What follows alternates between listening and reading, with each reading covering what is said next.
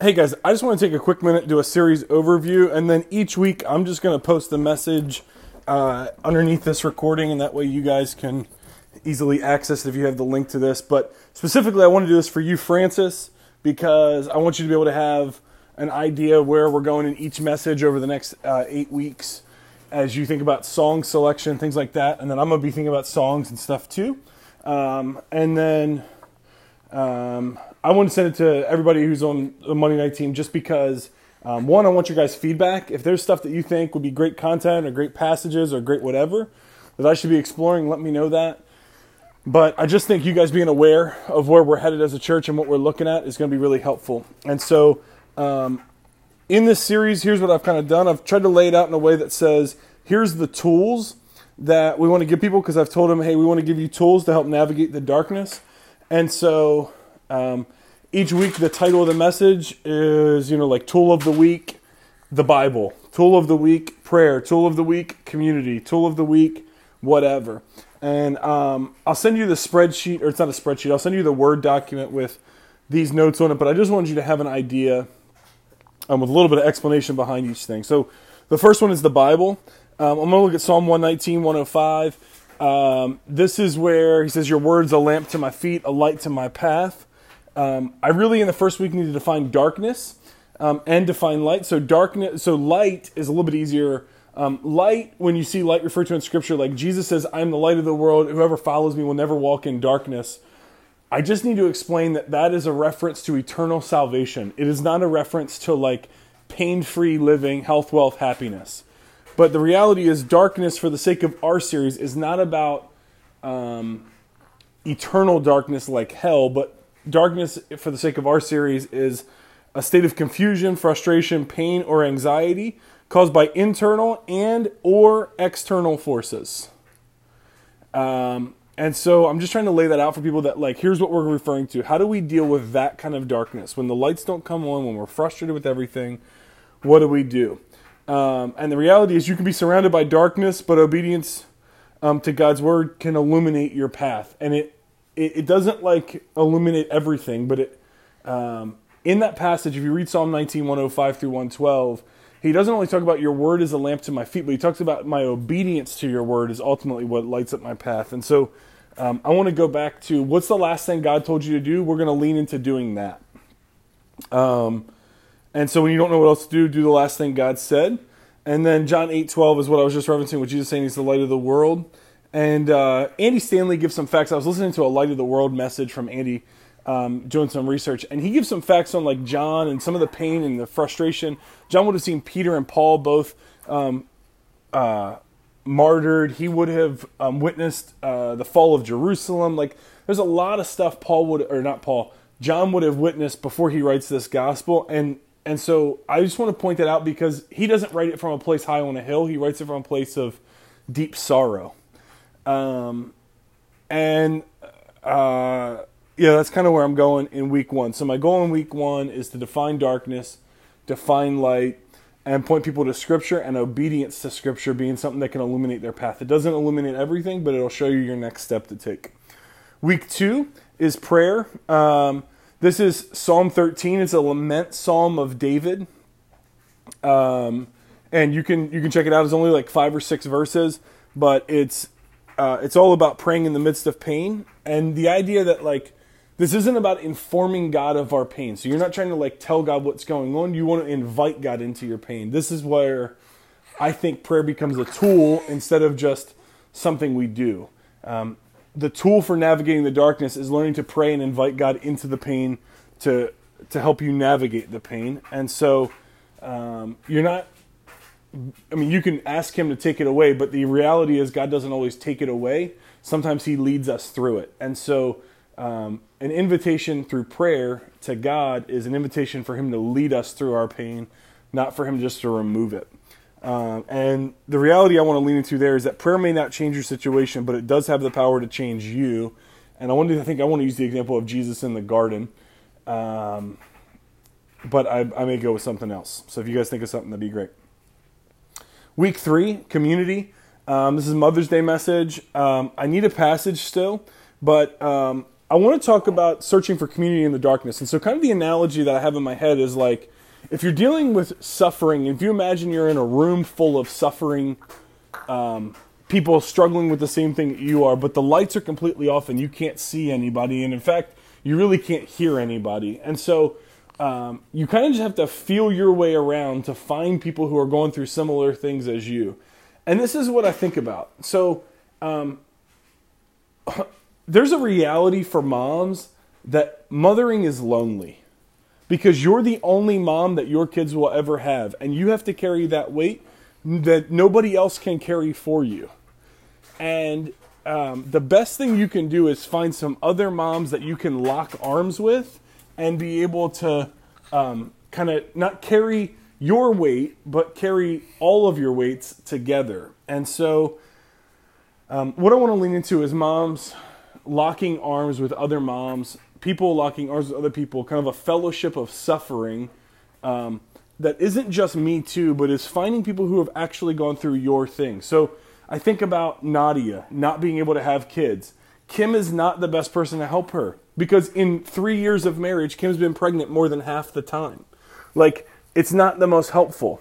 But how do we get um, Nadia around somebody else who struggled uh, to have children? And I thought about like Catherine Hill, who's a lady from that I knew from South Columbia, and um, you know, one of the things I want to lay out for Nadia is kind of like the spiritual sabbatical. As she takes a break from worship leading, I want to give her some guided spiritual stuff, but I want it, part of that to be that she gets in community with people. And this message isn't just for Nadia, but I really have been thinking about her because she's somebody who's hurting a lot and trying to navigate the darkness and the frustration of where she feels like she's let down by God. And so, um, this idea of community, community allows you to ask questions, community allows you to um, be real community um, is is fighting alongside of you and so i don't know exactly what the passage should be for that but you guys can see the other notes that i made there. That's just kind of what we're thinking for week three.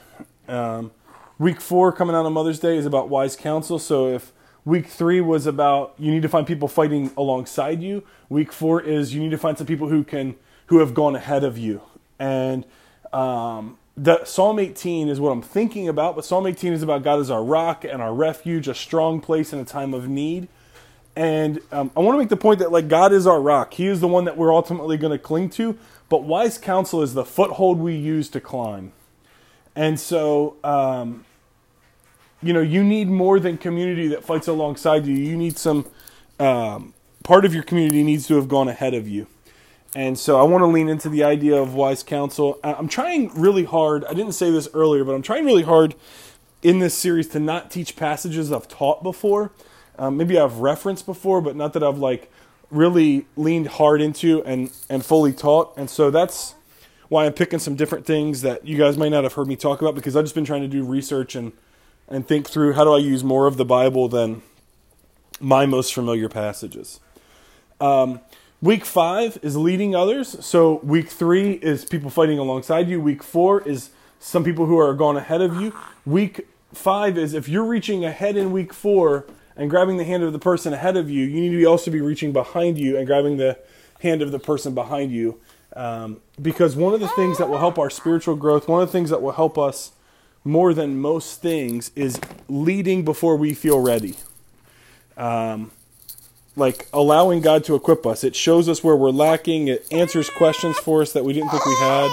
I mean, I go back to like sharing the gospel as one of the best ways of solidifying your own faith because it forces you to answer questions that you may not have thought of or forces you to push through things that you may not be working through. And so, um, Matthew 5 comes out of the Beatitudes. I'll be teaching part of the Beatitudes here, uh, if not most of them. But it's about being a light in the darkness and um, and that's uh, Memorial Day. And so um, I'm honestly I'm trying to figure out on Memorial Day how do I get other people on stage. Um, is this a message that could be taught by somebody else? It's a pretty straightforward passage. Um, is this something that, that somebody could really speak into? And so, if you guys have some content, I'd love to hear it. Um, and I may ask you to be part of helping me preach it.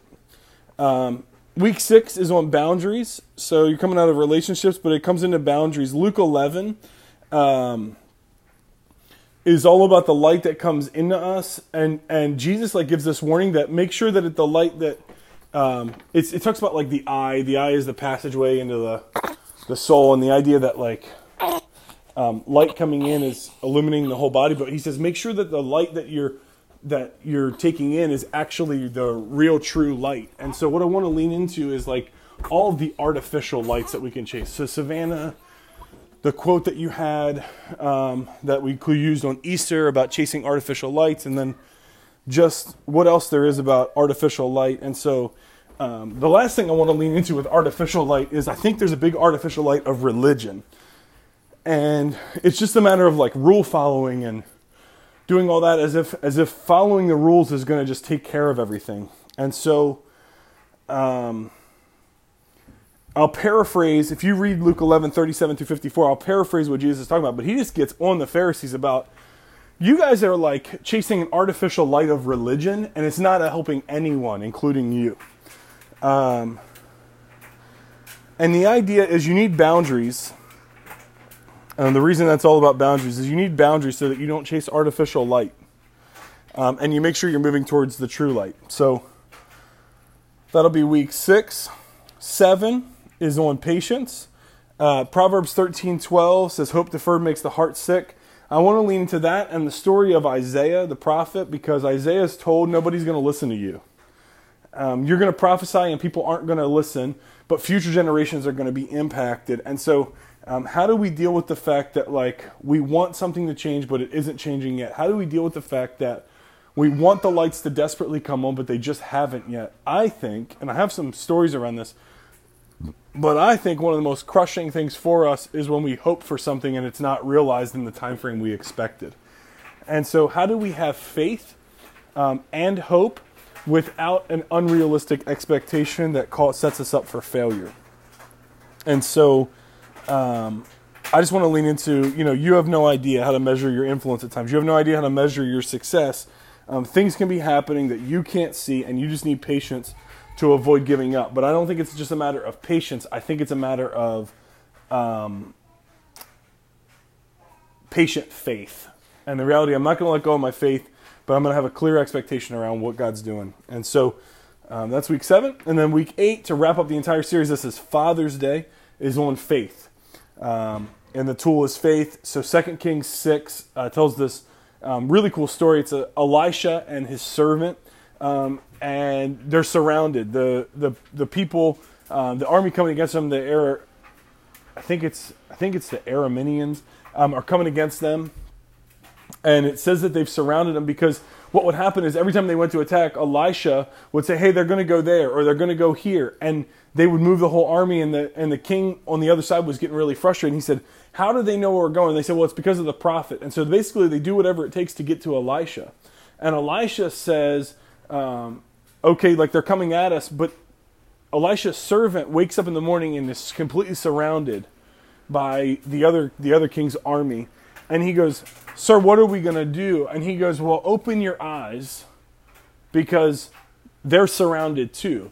and it's this really cool story in in um, 2 Kings six, where what what happens is Elisha winds up praying for his servant, and he says, "God, open his eyes that he would see your presence." And the reality is, like, God had an army lined up that was surrounding the army that was surrounding them, and I want to lean into this idea that, like, when you feel surrounded, you need to be aware that um, God may have that enemy surrounded too. And uh, I want to really challenge dads um, to prioritize their faith, um, and to challenge their family to prioritize faith, to help them have faith when they're in the dark. Like, dads, you need to be praying prayers for your kids that are like, man, God, help them to see where you're present, even though they don't see it right now.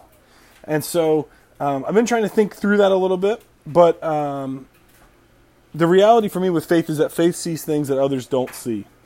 So we need a model of faith that invites others to see what they can't see on their own, and um, and help people persevere in their faith. Uh, there at the bottom of my uh, notes, you see some other verses that I, I, thought of with light, some different things that I've been studying. If there's stuff that comes to mind for you, if there's things that are sparked in this, if there's something that you go, man, I just think that's going to be heretical, let me know now.